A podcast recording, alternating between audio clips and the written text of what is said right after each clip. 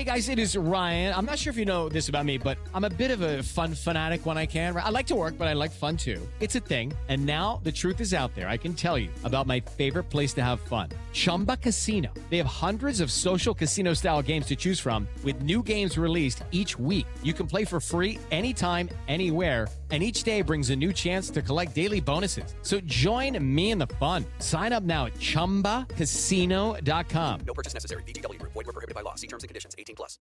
The following podcast contains explicit language.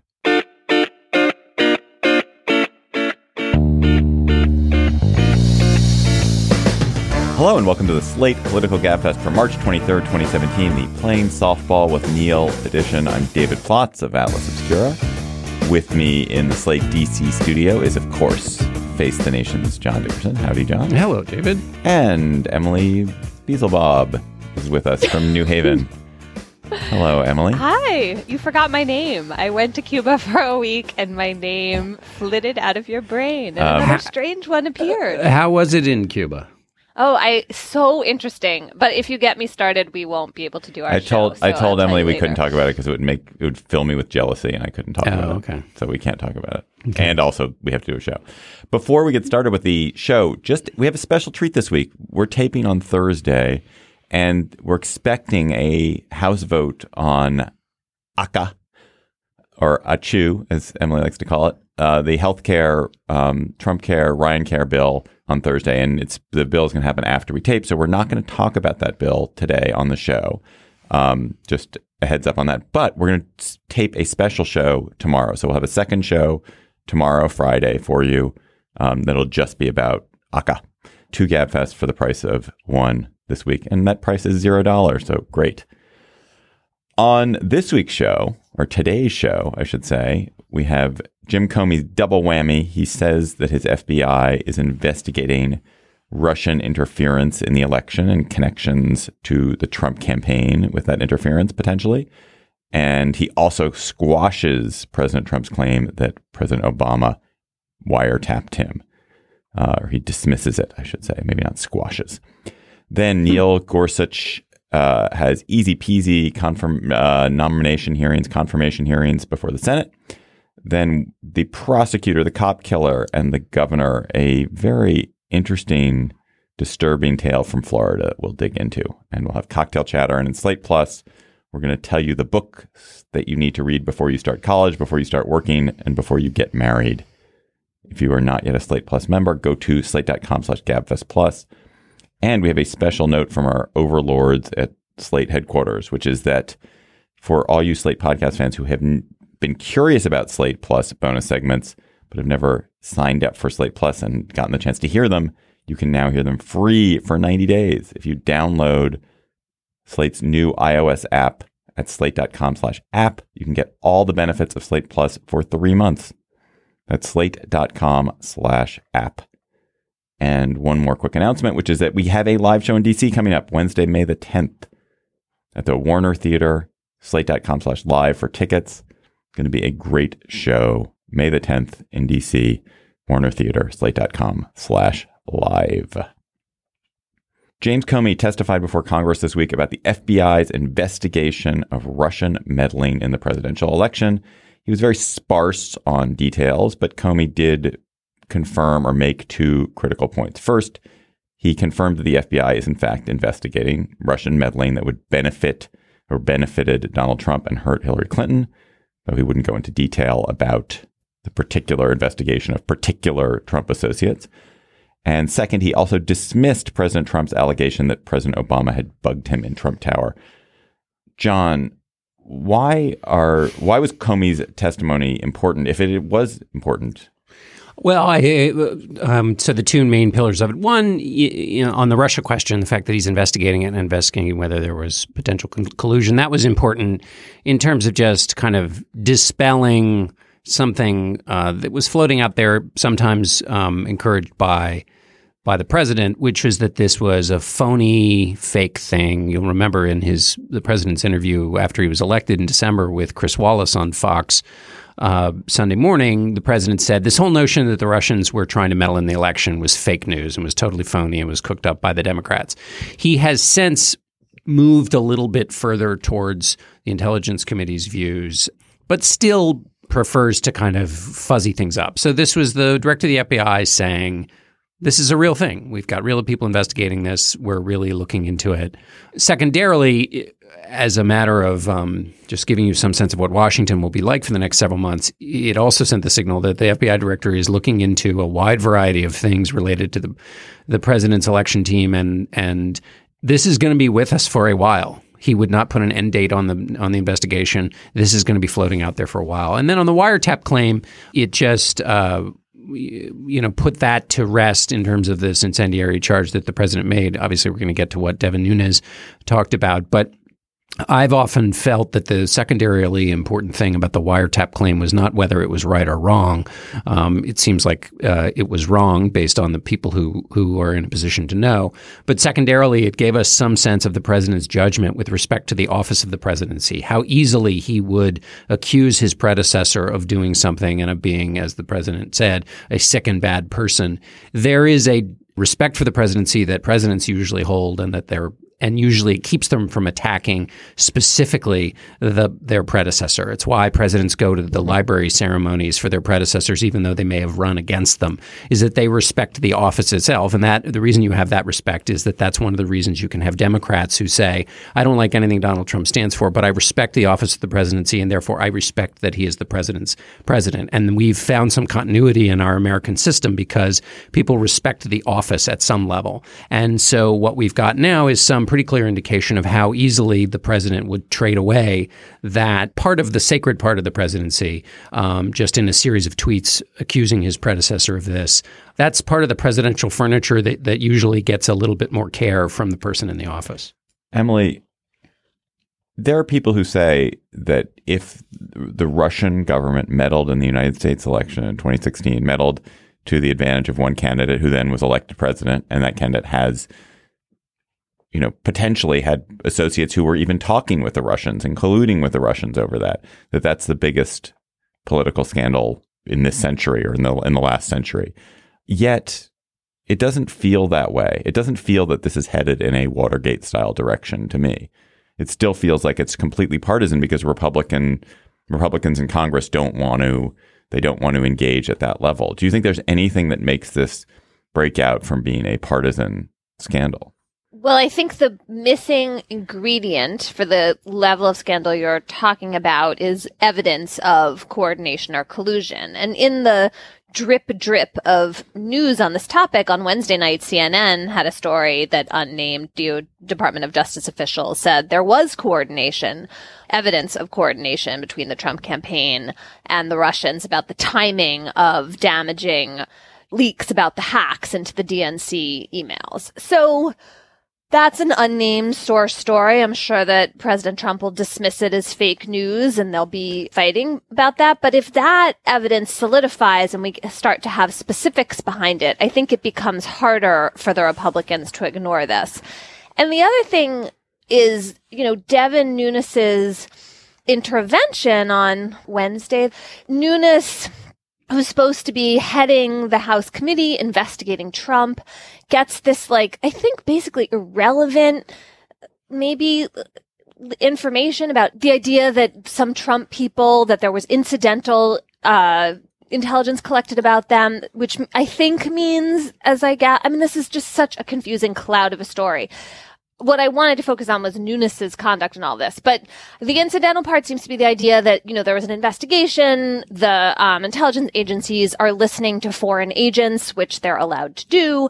And there is in- collection incidentally of communications involving Trump associates. So Nunes takes this piece of information, which does not really relate to Trump's wild accusations against President Obama. And he runs to Trump with it, which is without briefing his own committee and then goes public with it. Some of it seems like it could have been classified. I mean, it's such bizarre behavior, in my view, for the head of the House Intelligence Committee it's supposed to be investigating the Trump story. And so, you know, John McCain said, look, it's time for a select committee.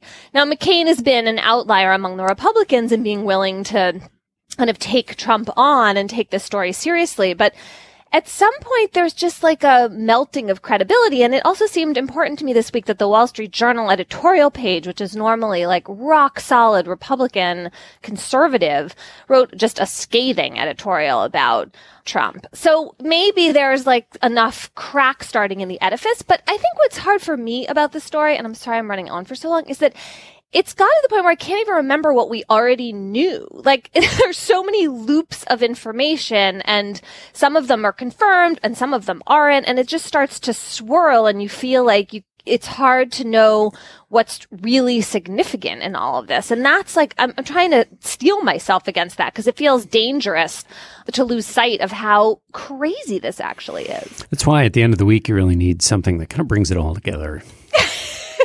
um, Like anyway, a beer, or do you mean like Face the Uh, our show, our Face the Nation. The um, the curious thing, uh, Devin Nunes' um, press conference and then briefing of the White House was really uh, odd again because we're going to know ultimately what it is that he's talking about. And so again, like the president's claim that Barack Obama wiretapped him, when he made the claim, we talked about this a couple of weeks ago, it put it into the system where it ultimately was going to be adjudicated. And we would know now, people will say, well, there have been instances in which the president's been fact checked before and it hasn't cost him anything. I think A, it does cost him.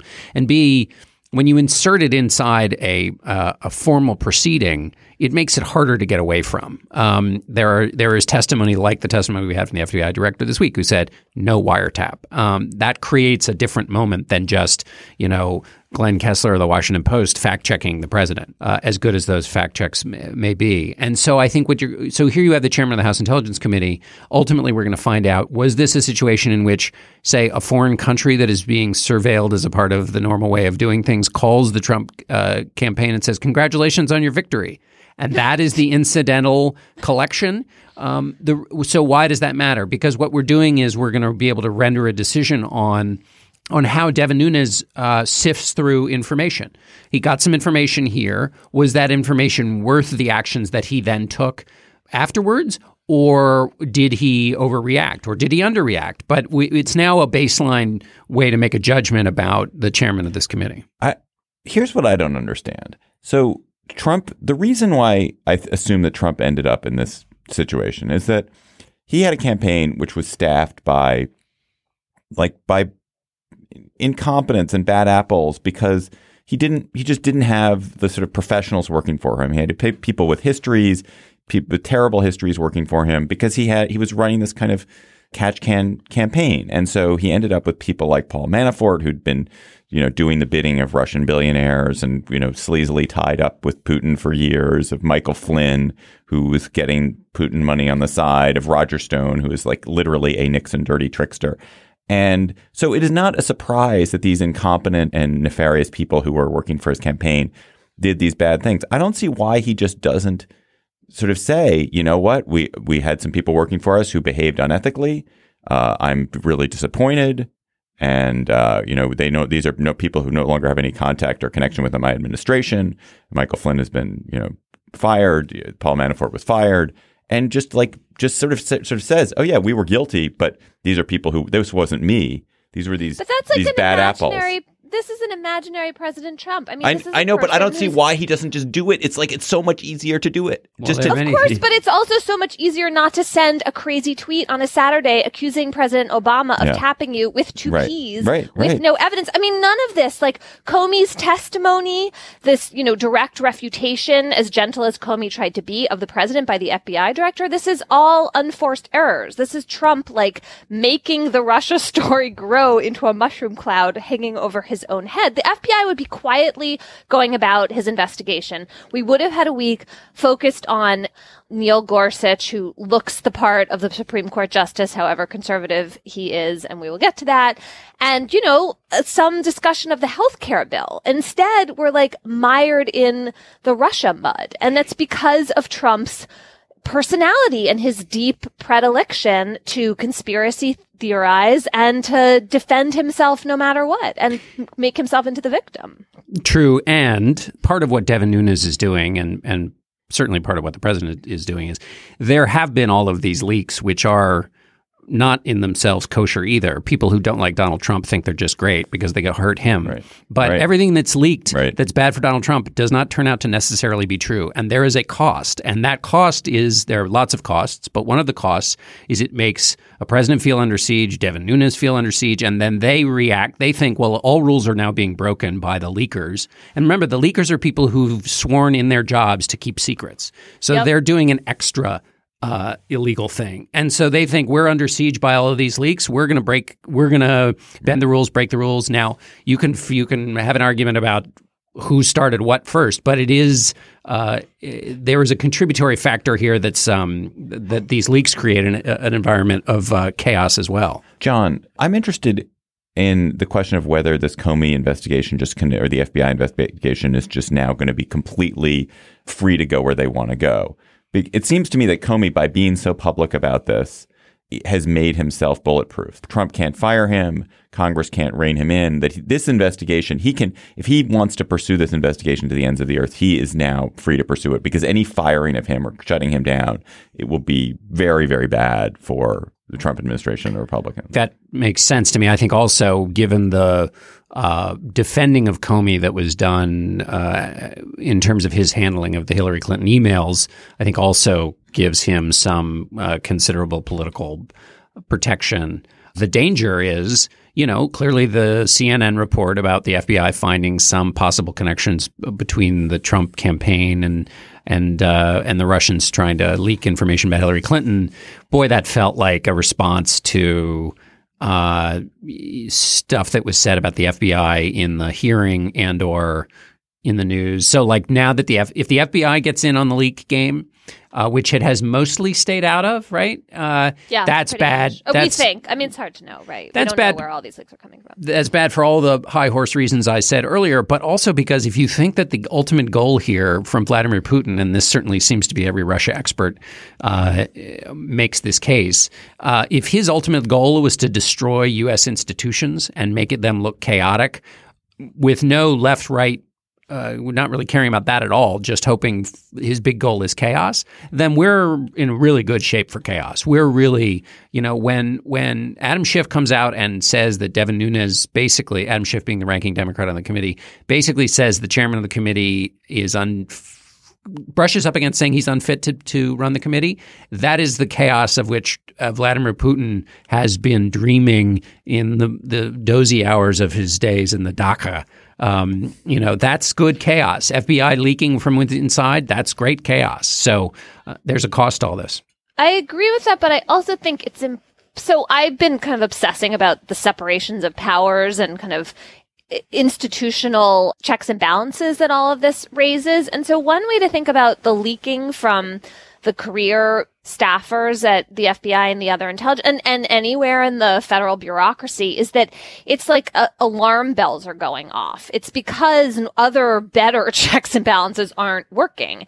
If the congressional committees aren't doing a real job of investigation, and I don't see how you can leave Devin Nunes in charge of this committee and think that, you know, it's going to be fair and, um, and impartial, then you you make the intelligence people feel like they don't have any choice. That basically like there's the press and there's publicity as a way of ensuring that this investigation doesn't get shut down. And let's also remember that the FBI director works for the Justice Department and President Trump, while I agree with you about the politics of firing Comey, legally Trump does have the power to fire Comey. This is all happening within the executive branch. And the courts are not, as the sort of third branch of power, not yet really relevant to this whole discussion. We don't have an independent prosecutor law anymore. And there were problems with that law, but that law involved the courts more in an appointment of, you know, a kind of special prosecutor. Now it's really just up to Jeff Sessions, or if he's truly recused himself, up to the deputy uh, um, attorney general to decide whether to appoint a special prosecutor. So part of what you're seeing, John, while there certainly is a cost, is an indication that all these other potential checks and balances are not quite functioning right. It's like all the fire alarms are going off from the point of view of the leakers. This episode of the Gabfest is brought to you by Aura Frames. Are you looking for the perfect gift to celebrate the moms in your life? Aura Frames are beautiful Wi Fi connected digital picture frames that allow you to share and display unlimited photos It is super easy to upload and share photos via the Aura app. And if you're giving Aura as a gift, you can even personalize the frame with preloaded photos and memories. Aura frames in the notes that I have here says moms like Aura frames. I'm here to tell you that is like the truest statement in the world. I gave my mother an Aura frame. She absolutely loves it. She's also always hectoring me to keep adding new photos to her Aura frame so that she's got great new photos every week. So think about giving your mother or grandmother or aunt or sister or friend an Aura frame for Mother's Day. It was named the best digital photo frame by Wirecutter and selected as one of Oprah's favorite things.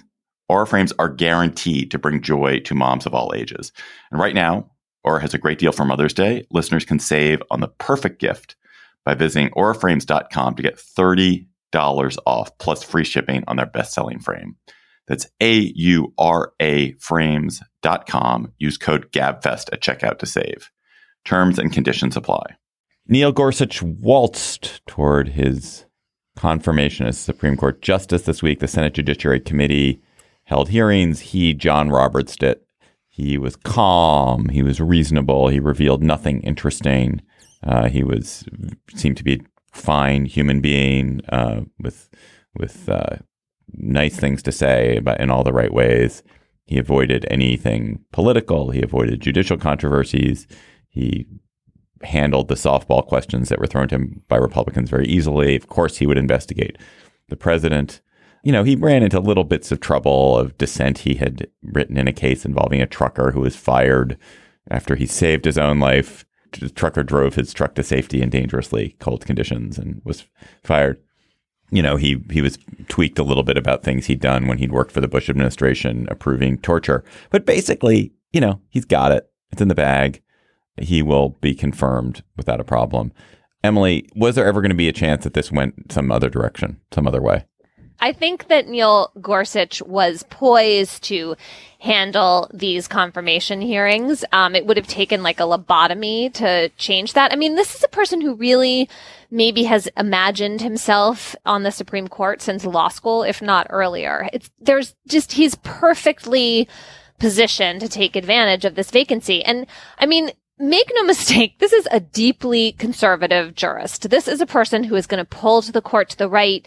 He has, you know, suggested that he has some actually pretty radical ideas about reining in the Constitution in terms of, you know, the more expansive interpretations that the Supreme Court majority has allowed for in the last decades or at least years, and also for dismantling the um, power of federal agencies. And yet, he says it all with this kind of calm demeanor that made it quite difficult for the senators to catch him off balance. I think Al Franken was, you know, fairly effective in questioning him, especially about the frozen trucker case. I was surprised. Franken was trying to get Gorsuch to say, like, if you'd been that guy in the middle of the night with the truck where you were freezing and your brakes weren't working, would you have stuck around and maybe risked your life? And was it fair that you got fired? And Gorsuch wouldn't even answer that. But he kept saying, I have empathy for this person. And even though the dissent he wrote in that case is devoid of empathy, it's like anti-empathy. If someone avers in the moment that they have empathy, it's like hard to figure out how to address that. So I think, you know, these hearings are very dull at this point. They're like a ritual that we go through that doesn't yield real information. It's like a cat and mouse game, and I think Gorsuch won that game. I wonder the two questions for you, Emily. One, it is a cat and mouse game, but does the structure as it exists now uh, create the conditions that make that basically mean you can't nominate a whole class of people because even though it's deadly dull in the end, isn't that in part because he has all these special talents for not answering questions and therefore does that lop off a huge set of people? So it does serve, and I don't know whether the function it serves is good or bad. I don't know, but it Bad. it does actually serve a function in the sense that you have to run all through all these traps. So I don't know whether it's good or bad, but that's one question. The second one is has this has it changed the way lawyers and judges behave over let's say post Bork that basically you if you are ambitious you have to constantly tend to your statements like a bonsai tree to make sure that Yes. you never say or do anything. Yeah, I mean, both of your questions yield the same answer, which is that, I mean, one of the reasons that Gorsuch could handle these hearings well is that there is very little in his entire record that causes him trouble. I mean, there are suggestions. So he's certainly given enough nods to the Federalist Society and to conservatives that he will be what they want on the court. But he hasn't said the kinds of flame throwing things that, you know, make him se- easy for the Democrats to caricature. And so, yes, the answer to both your questions is that it is much, much easier to be confirmed to the Supreme Court if you have fly specked your record the entire way through to give just enough hints without setting off any, you know, real And- bells. but And- also- and that's, yeah. But also to to John's point, Emily, is that it's that they, essentially the pool of people they're willing to consider for these positions is also this pool of people who have had very narrow work and Yes. life experience. It's very very narrow. They're Ivy League graduates, worked professionally in law as appeals court judges, solicitor general's office, and that's about it. Like there's Right, no and nobody then- else. And then if you, when you check the box of, for example, government service, which Gorsuch did by working in the Department of Justice for seven months during the Bush administration, and you write memos which seem to be, you know, approving of torture, or at least like signing on to the idea that it's effective and providing grounds for President Bush to append a signing statement that, you know, challenged the ability of Congress to tell him that he couldn't approve waterboarding and other techniques. When you do that, then you say, well, I was just acting like the government's lawyer in that capacity, making an argument my client wanted to be, wanted made. And I'm not, that doesn't reflect my beliefs necessarily. So they're just all these, you know, ways in which um, you can distance yourself from your service and make it seem very bland. So one thing that came up a few times during the hearings, Gorsuch is an originalist, which means that per Scalia, he believes in interpreting the Constitution in its big, capacious phrases in terms of the public meaning of those words at the time that they were written. Right? This is like you go back and you look at the Federalist Papers and what did, you know, Alexander Hamilton think he meant he was saying. And Gorsuch has made it very clear that's his position, but he said to the committee, I'm not taking us back to horse and buggy days. So like, why not? that was like the question I wanted Franken or Whitehouse or Feinstein to say, like, well, Well, uh, well, why aren't you? What, did- what else do you think you're doing? Well, didn't Feinstein say that? She said if you're originalist, then we'd still have, you know, slaves being three fourths of a person and we'd still have women not having the vote. I thought she did.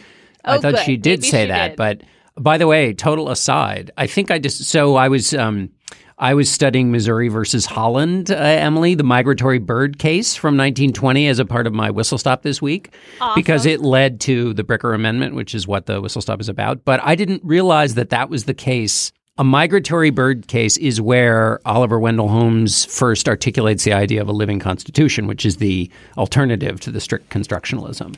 Anyway, so Uh, there you That's go. excellent little footnote. Well, I'm glad that Feinstein did that. I should have. But anyway, I do feel like if there isn't a strong argument on the merits against Gorsuch for the Democrats to make, it is the yes, you are dragging us back to the horse and buggy days. And also you are clearly siding with big corporate interests versus workers. I mean, Franken was setting that up along with Feinstein. So I assume when folks vote against him, that will be why. What does it mean in so there's the Feinstein example, which he would of course say, well, no, I'm not taking us back to when you know women couldn't vote and and uh, slavery. So, what is the more practical way of asking that question that that challenges an uh, an originalist on a on a current thing where it's not you know easily dismissible as it would be for anybody to say like, no, I'm not taking us back to the you know. Well, 18th I think century. that the follow up, I mean, I don't know if you get a decent answer from this, but like the sincere follow up is like, well, why aren't you? If your originalism is truly held, then why can, um, well, women can have the vote because we amended the Right. Constitution in that direction, but Brown versus Board is, you know, which obviously, um, was supposed to end segregation of schools is not why the 14th Amendment was written. Now, Scalia got around that by calling himself a faint-hearted originalist, but Um, and Gorsuch, interestingly, wouldn't use the word agree for Brown versus Board. He was like dancing around that. And so maybe that was his way of dealing with this. But they're all originalists make some exceptions, right? I mean, why can't you whip people anymore since cruel and unusual punishment certainly allowed for that in the 18th century?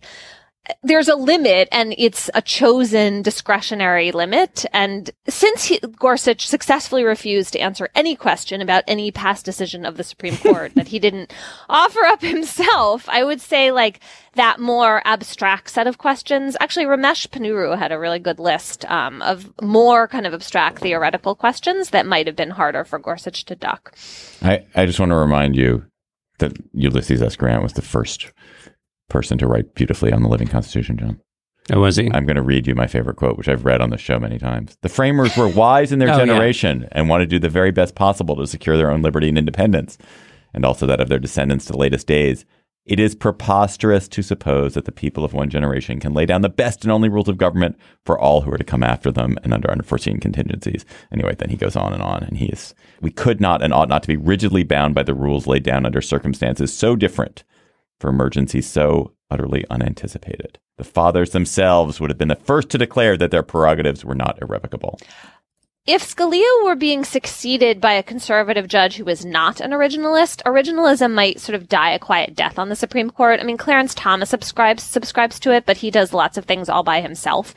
And Alito and Roberts are not really originalists. So instead, we're going to have it like really continue in the hands of someone who, let's not forget, is an excellent writer and debater and arguer. And uh, yeah, and so The and so. why here's a question, John. Why aren't Republicans just vastly stretching this hearing out? Why are they letting it go by so quickly and trying to get him confirmed? It's the best thing that they've got going on. The best thing that they would have get going on would still be pretty damn good if he were confirmed to the Supreme Court, because they would be able to say, "We just got this guy's uh, confirmed Plus, to the Supreme Court." they want him on the court but I by get- the time right, the they do court want him- rules right. on the travel ban. all the chaos that is a part of the Trump administration and all the nervousness that it is causing Republicans is mitigated considerably by the fact that he is making good on this promise and that um, and that it's not just that he happened to pick a guy out of the blue who happens to people like him.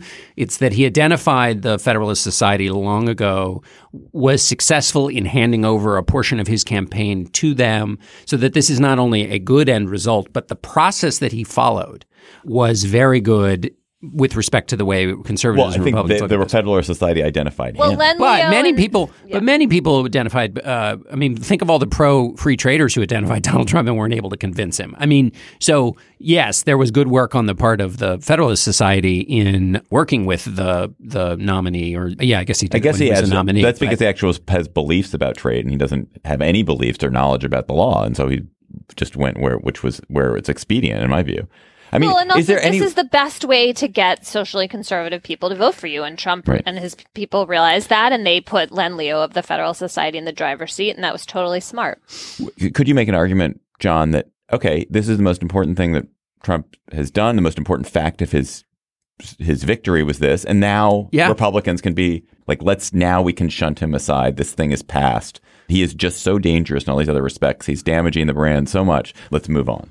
That's an interesting theory. I well, there is this. There is there are future court picks which are important. That would be oh, number one. Isn't there also just the fact that the Republican base is still sticking with him in the polls? I mean, that seems like it's important, right? Uh, That is quite important. And also, we're seeing an interesting experiment, which we'll talk about uh, uh, tomorrow.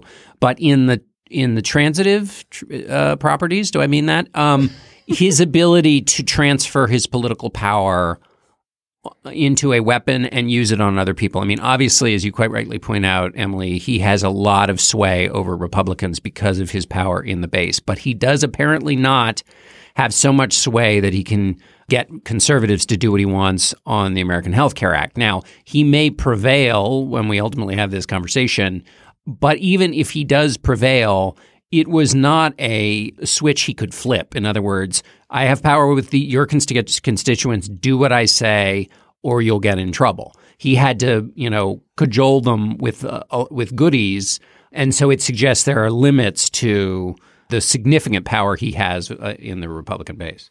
Well, and they may decide that power, you know, in light, particularly of a deeply unpopular bill, which this Ryan Trump care bill is, even with Republican voters. You know, that, that's like maybe the limit. And, and because we're hitting, we're, this is the issue so early in his term, that may, you know, show him to be a paper tiger. We'll see. It's time for today's Lucky Land horoscope with Victoria Cash. Life's gotten mundane, so shake up the daily routine and be adventurous with a trip to Lucky Land. You know what they say your chance to win starts with a spin. So go to luckylandslots.com to play over 100 social casino style games for free for your chance to redeem some serious prizes. Get lucky today at luckylandslots.com. Available to players in the U.S., excluding Washington and Michigan. No purchase necessary. VGW Group, void where prohibited by law. 18 plus terms and conditions apply. Aramis Ayala of Orlando, Florida, the first African American elected prosecutor in Florida, announced that she would not seek the death penalty for any cases that her office will handle. In particular, in the case of an accused pl- cop killer named Markeith Lloyd, Ayala announced her total opposition shortly after Florida revamped its death penalty provisions to require a unanimous vote of uh, the jury to impose death. Previously, amazingly, shockingly, it had just been a majority of the jury had to vote for death for there to be death. Rick Scott, the Republican governor of Florida, responded by removing Ayala, a Democrat, from this Lloyd case and putting it in the hands of a special prosecutor. Emily, sometimes we want prosecutors to have discretion, sometimes we don't want them to have discretion. Do we want to give them the choice, lots of latitude about who to charge for things, or do we not want to give them lots of latitude about who to what to charge people with? Well, they have lots of latitude. So then I think the question this raises, at least for me, is if a prosecutor rules out a particular punishment for a whole class of defendants, do we think that the governor should be able to come in and take cases away from her? Given that she's the elected representative of the people of Orlando and she represents a slightly bigger district than Orlando in Florida. Death penalty, most prosecutors in this country ha- haven't charged the death penalty. It's usually reserved for a small number of cases, but when a police officer is killed, there is usually the most pressure to charge the death penalty. Now, Ayala has a useful card to play in this case, which is that the family of the victim did not want a death penalty prosecution. But she obviously made a broader statement. She ruled out the death penalty for anyone else during her tenure, which is unusual to take that position kind of in advance. And however, there are other prosecutors around the country who are making these kinds of statements about other kinds of charges, like I'm not going to bring low level marijuana possession charges anymore, those kinds of distinctions. And so in some ways, that's a different question of prosecutorial discretion than making a decision about a particular case. But we have normally thought that that is very much within a district attorney's powers. And then the remedy is if the voters don't like it, they can vote her out. But Florida has this, I think, really weird statutory provision that gives the governor a lot of power to bring in a different prosecutor if he thinks that it like serves the interests of justice. It's kind of a crazy statute. So Ayala is going to challenge Scott's actions here. And to me, what's the most interesting is that this is kind of a test case for progressive prosecutors.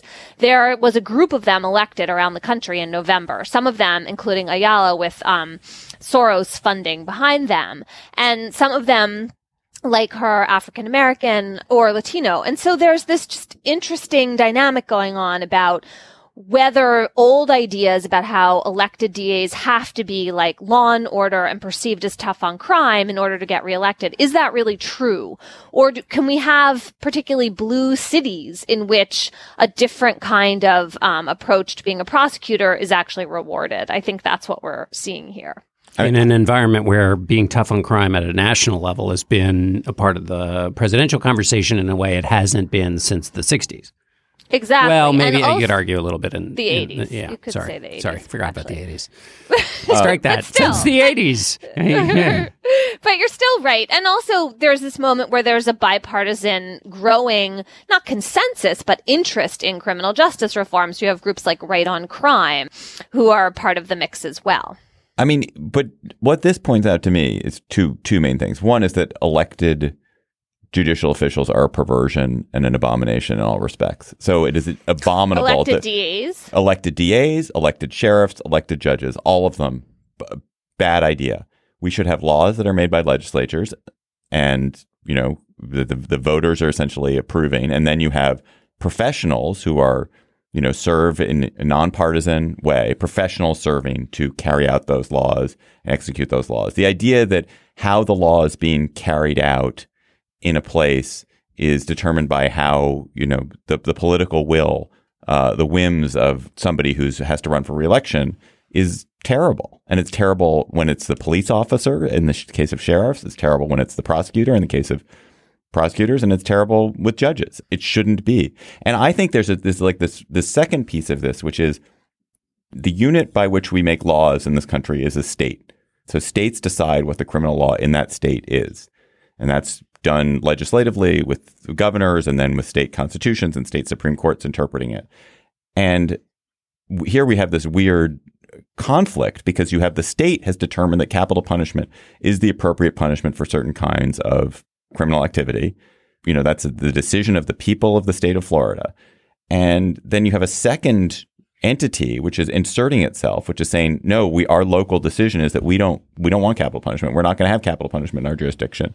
I think it's that's a just it's Really? a, it's a I like- problematic situation. I don't think so. I feel like that's just like another layer of federalism playing out where you have in Florida, there are these judicial districts. They're not even like counties, which is confusing. That's how they elect prosecutors in Florida. But just imagine for a moment, because this is true in most states, you're talking about like counties versus state in terms of law enforcement. The idea that you would have a more local set of decisions made about how to enforce state law seems to me like a good rather than a bad thing because then you can expose tensions in the way that different constituencies think about the justice and wisdom of these laws and you can see local experiments playing out about how to enforce no, them if it's if if if, that. if if killing somebody in this particular way, you know, or, possessing you know cocaine in in Orlando is a crime uh, that's punishable by you know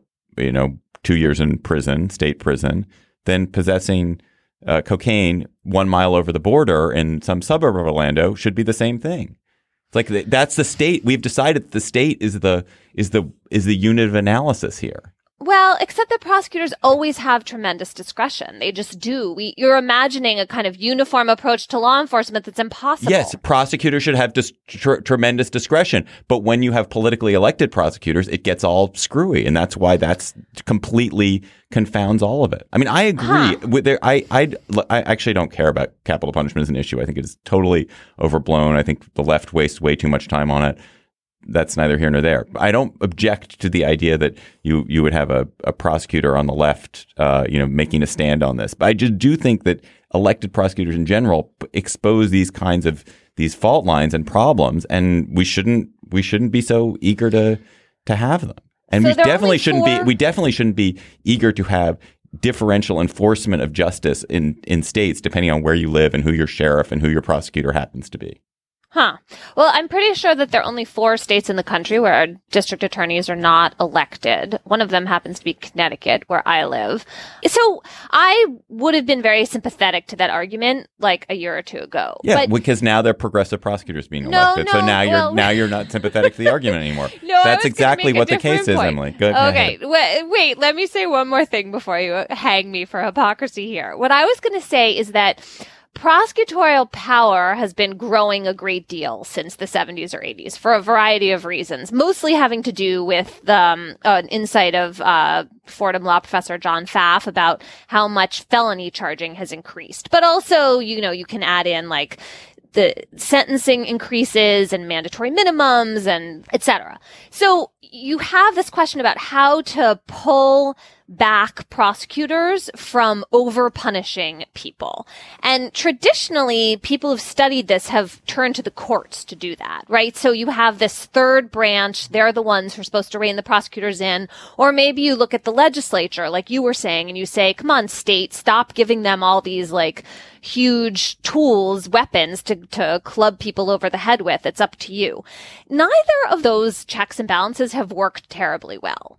That leaves this question of whether actually public accountability and democracy and electing prosecutors might yield prosecutors who more closely reflect the will of the local people. So I'm interested in watching that unfold a little bit. And I also should mention here this super amazing deceased Harvard Law School professor named William Stuntz, who wrote a really important book about the criminal justice system and kind of asking about how we elect prosecutors as opposed to just coming out and opposing them at all and uh, pointing out the difference between having a prosecutor who represents a city and is elected by only those city voters versus someone who's elected in this more county-wide or, you know, larger district and ends up having a lot of suburban voters who are not terribly affected by either violent crime because they're not usually the victims of it and they're also not the people who are being processed by the criminal justice system. So Stuntz talks a lot about that problem for elections and that's been a reason traditionally why you've had very conservative, tough law and order prosecutors in power, even in democratic strongholds. Anyway. Wait, but doesn't that argue? Doesn't that tell you that this system for election is a is a terrible flaw, and we should Well, it, I mean, maybe we shouldn't we shouldn't this- re-experiment with it. We should try to abolish it. That I can't But imagine. not- I cannot imagine that there are a lot of countries in the world where pol- sheriffs, prosecutors, and judges are elected the way they are. in the No, you're right. I mean, on the and that's because it's, a, it's an even, like- abomination. I don't know. I guess I'm. I just feel a little agnostic about that right now because, and maybe you're right. Again, I'm being results oriented, but I do think it's possible that the, uh, when you look at the patterns, most prosecutors get reelected, whether the crime rate goes up or down, whatever their conviction rate was. It's not clear actually that you have to be, you know, the tough on crime DA to satisfy the voters. That's been an assumption that has played out. But as crime is declining, there's an opportunity for a different kind of approach. And that's what this latest wave of elected prosecutors represents. And we haven't really seen what the results are yet. If it turned out that in democratic cities where there are voters who are interested in a different approach, that this yielded a different approach pretty effectively and crime didn't rise and, you know, the voters were satisfied with it and it actually yielded better behaving prosecutors than the very weak checks and balances we get from judges and legislatures, like maybe electing prosecutors would look okay. Can I? We'll. Um, breaking news. Uh, Chuck Schumer, the Democratic leader of the Senate, has announced that, not unexpectedly, that the um, Senate Democrats are going to filibuster the Gorsuch nomination. Senator Casey from Pennsylvania, who's one of the 10 Democrats in states that Trump won, uh, has said he will vote no against Gorsuch. So now we have the question of whether the senator, whether Republicans will invoke the so-called nuclear option, which is to say try and pass Gorsuch on a simply majority line vote, or whether enough Democrats will go over uh, and vote for him. So, like, what does Michael Bennet do, who introduced Gorsuch, Democrat from Colorado, as a home state senator? Senator might does he vote for Gorsuch in the end? What does you know Claire McCaskill do? Heidi Heitkamp, others that are up for reelection. Joe Manchin. Joe Manchin of West Virginia up for reelection. What does he do? So this could be the part in an expected drama, which is okay, we're going to filibuster, but but we know also that that's not really going to threaten his nomination because there are going to be enough Democrats to cross over. Why, why Right, are they if the- bothering to filibuster this, Emily? Why? John? Because the Democratic base sees that this is a deeply conservative Supreme Court justice who's going to behave like Antonin Scalia in many ways and does not want him on the court. And Schumer doesn't want to. Um, and that, and there, right, this is like a win for both bases. I mean, the conservative base would love for this to be how the Senate gets rid of the filibuster. Much better this time than when it's, you know, a Ruth Bader Ginsburg or Stephen Breyer or Anthony Kennedy retirement. So they're like totally eager for this. And, and then I think the question is what John said, whether Schumer knows that there are enough Democrats who are going to cross over that he can make this play satisfy the base, hopefully, and then walk the line. Right. Yeah. Make this play, satisfy the base, raise the money necessary, uh, you know, use this as a fundraising tool for all the liberal groups that are rallying. Also, there's restiveness in the the liberal base for some real opposition. Anything Yes. that's short of blocking everything that Donald Trump does is normalizing him. And this, there's also a lot of um, understandable anger about the way Merrick Garland was um, was handled, not even giving him a hearing. So that's that's why you do that, even though you may have on the side made a deal that that makes it certain that Gorsuch actually will clear the 60 vote threshold. Uh, I think I misunderstood something here. Uh, Do you think they are filibustering because they do have 41 or and really and they want the filib and then the filibuster will be blown up or they filibustering because they actually don't have 41 votes they won't lose the filibuster because the filibuster they're going to get cloture with 60 Right. I think they. Th- I think the most to squeeze the maximum advantage out of this as a Democrat, you want to have the filibuster fight so that your left sees you out there fighting, and yet ultimately lose the filibuster fight, which is to say, get 60 votes, which allows eight of your Democrats who are in tough states allows them to cross over and say, as a matter of principle, the president gets to name their person. And while I have disagreements with Donald Trump on all kinds of things, we always want Democrats to be able to have their nominees go through, basically give the Lindsey Graham thing, but from the Democratic side, so that your at risk Democrats who will fight the president on 10 other things between now and election day have one thing that they can use to woo their voters where they say, look, I'm not a total knee jerk liberal, you know, type. let's go to cocktail chatter. When you have one magnificent astonishing thing to tell your dear loved ones. What is it going to be? Emily I am really interested in the changes the Trump administration is making to Obama administration or Obama era, era policies. And there are two this week. So the Department of Education looks like it's poised to roll back the limits set on for-profit colleges. The Obama folks had this rule called the gainful employment rule, which meant that um, if you were a for-profit college and many of your graduates were just sh- making zero money and saddled with a ton of debt, that would get your for-profit college in trouble in terms of whether it could um, receive federal Pell grants and other federal money. And it looks like the Department of Education is going to get rid of this rule, even though there was just rapacious abuse by for-profit colleges of low-income students. There's a good new book on this by Tressie McMillan Cottom. You know, the notion that we don't need to to set rules for pro- for profit colleges when we are the ones the taxpayers subsidizing this form of education just infuriates me um, to see people scammed by these schools and then know that we're the ones shelling out the money for these worthless programs. well we subsidize not for profit education too But I think yeah, that- isn't and the- of the schools that have been shown to, you know, really take advantage of students and fleece them, Right. 98% of them are for profit schools. Like nobody Yeah. going to Harvard is defaulting. I mean, it's a very, very, very small number of people who go to Harvard who default on their loans, but the number of people who go to and isn't the trap, Emily, that because there's no underwriting of college loans, which is to say the loan isn't based on your future earning percentage, that there's no normally a mechanism would kick in in a for-profit college which has these horrible results of actually teaching people skills that they can then go out and use to make money to then pay back a loan. Normally, if there was underwriting, you would look at the students who went to those schools and say, I'm not giving you a loan because you'll never be able to pay it back. But because there isn't that, you have this system where people are given loans, they go to these colleges in which they don't learn anything and then can't pay their loans back. Is that exactly. right? Okay. No, that is precisely That was- right. And a that was lot very of the well said, John. I never thought was about that. excellent. I know you The used underwriting underwriting, as a verb absolutely correctly, a word that I'm never sure I really understand the meaning of. But I also just want to add a lot of the students who tend to get taken advantage of and caught up in these scams are veterans. Hmm.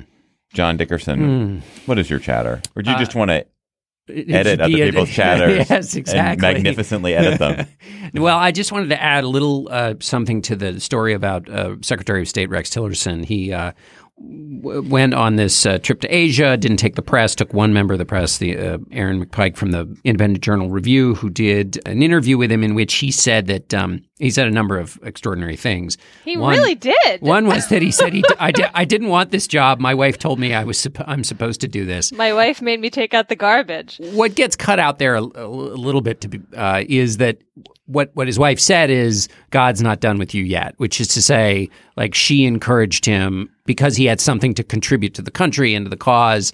anyway, but my, that's not my point. My point is that in this interview, he said the reason he didn't take the press is I'm not, you know, I don't need the glory. I don't need to to see myself in the press, which is obviously a total misunderstanding of, of the role that the press plays. A, you want the press there because diplomats say incredibly nuanced things, and you want to make sure at least the American press gets the precise meaning you meant, particularly when you perhaps get a comma wrong and can create an international incident. So you want your your country's reporters there to be able to explain what you meant if things go awry. You don't want to leave that up to the reporters in the country. And also, obviously, it misunderstands the role of the press if you say that the only reason you would have them with you is because you were a glory hound. They're there to represent the people in whose name you're doing the business. But what an insight that somebody gave me into the administration and into his role, I thought was interesting on this point, which is the reason he's focused on showing and saying, look, I'm not in this for personal glory, is that he is trying to work on his relationship with the president. And he needs to send the signal to the president that he's not he doesn't support these stories that portray him as the adult who's going to save the world from Donald Trump. And so he needs to, in order to have a relationship with the president that can be effective, needs to make it absolutely clear, as far as the president's concerned, that he's not out there trying to play to his own press by making the president look bad, or else he undermines the relationship that's necessary so for him to be able to make the case to the president to do something that his impulses might uh, suggest that he not do. Uh, so That is totally wise and also makes me think of our conversation about leaks as like a sign that things are just completely out of whack. I mean, you don't bring the press along as Secretary of State, which is important for the reasons you just laid out because your president is so pathetically egomaniacal that like he doesn't want his Secretary of State to have any public profile. Okay, that's insane. Well, I don't. I don't know if I would go uh, that far. I was just trying No, to you interpret didn't. the I comment. am. Oh, okay. the, I was just interpreting the comment about him saying, you know, I'm not in this for personal glory. I'm not in. You know, I don't talk to the press for the purposes of personal glory. You didn't say any of that. I just think it is a sign of real strange, strange times. my chatter, it's NCAA tournament time, March Madness. And uh, the other week, I sat down with my youngest to watch a movie that I love, which is Hoosiers, which, John, I'm sure you've seen. Emily, have you seen it? Yes. And it was interesting. It, it hold, holds up very well. It's a wonderful movie. Gene Hackman stars as a gruff but lovable basketball coach. who- Except there are no three point plays in that movie, right? there's no three point shot. No three point shot. Oh, Sorry. Yeah. John, that's a real. That's I'm just saying. It just I hadn't you know, thought of that. I, I would find. Anyway, go ahead. Yeah, Uh, that's a little. and yet dated. they still so it's about this this very small town in rural Indiana with a tiny high school, tiny only a few boys who are on their basketball team, and this coach comes to this town um, and uh, leads this team to, to greatness, and it's a it's a wonderful movie, very heartwarming, etc. However, it was interesting to watch it in the context of Trump, actually, that it has this weird Trumpish overtones, which are surprising. So it's a, it's about this kind of backwater Midwestern small town, entirely white small town that's been left behind. And as like like the world is moving forward, it's sort of clearly a passe and and a hickish. Like there's a lot of talk about how everyone thinks they're hicks.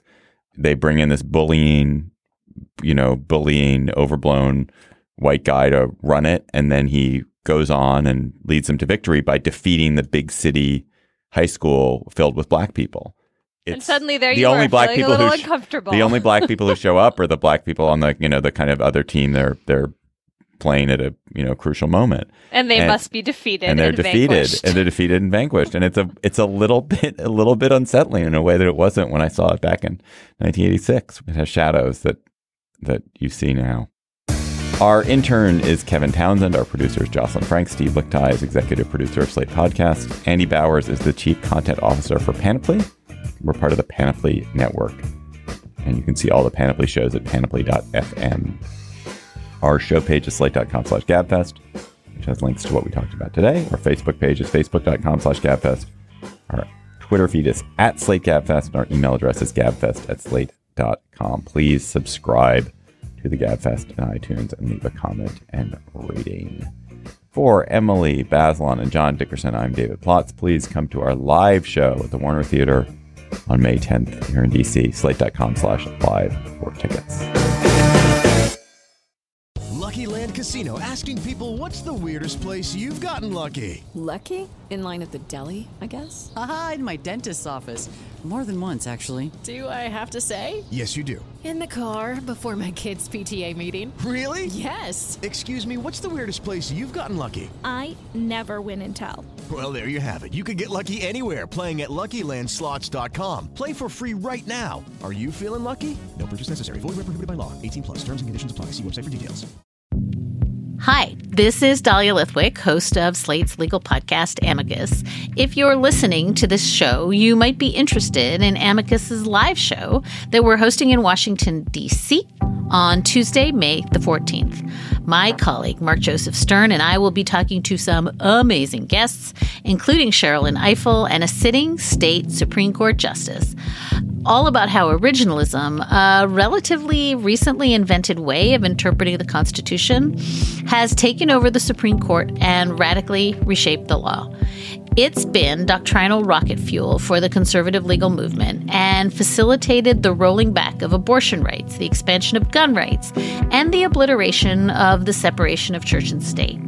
And as another wildly consequential Supreme Court term careers to its end, the court's originalists are on a tear. But there's something you can do about it, and we hope you'll join us in DC on May 14th to explore the possible pathways out of the current situation. Go to slate.com slash amicus live for tickets.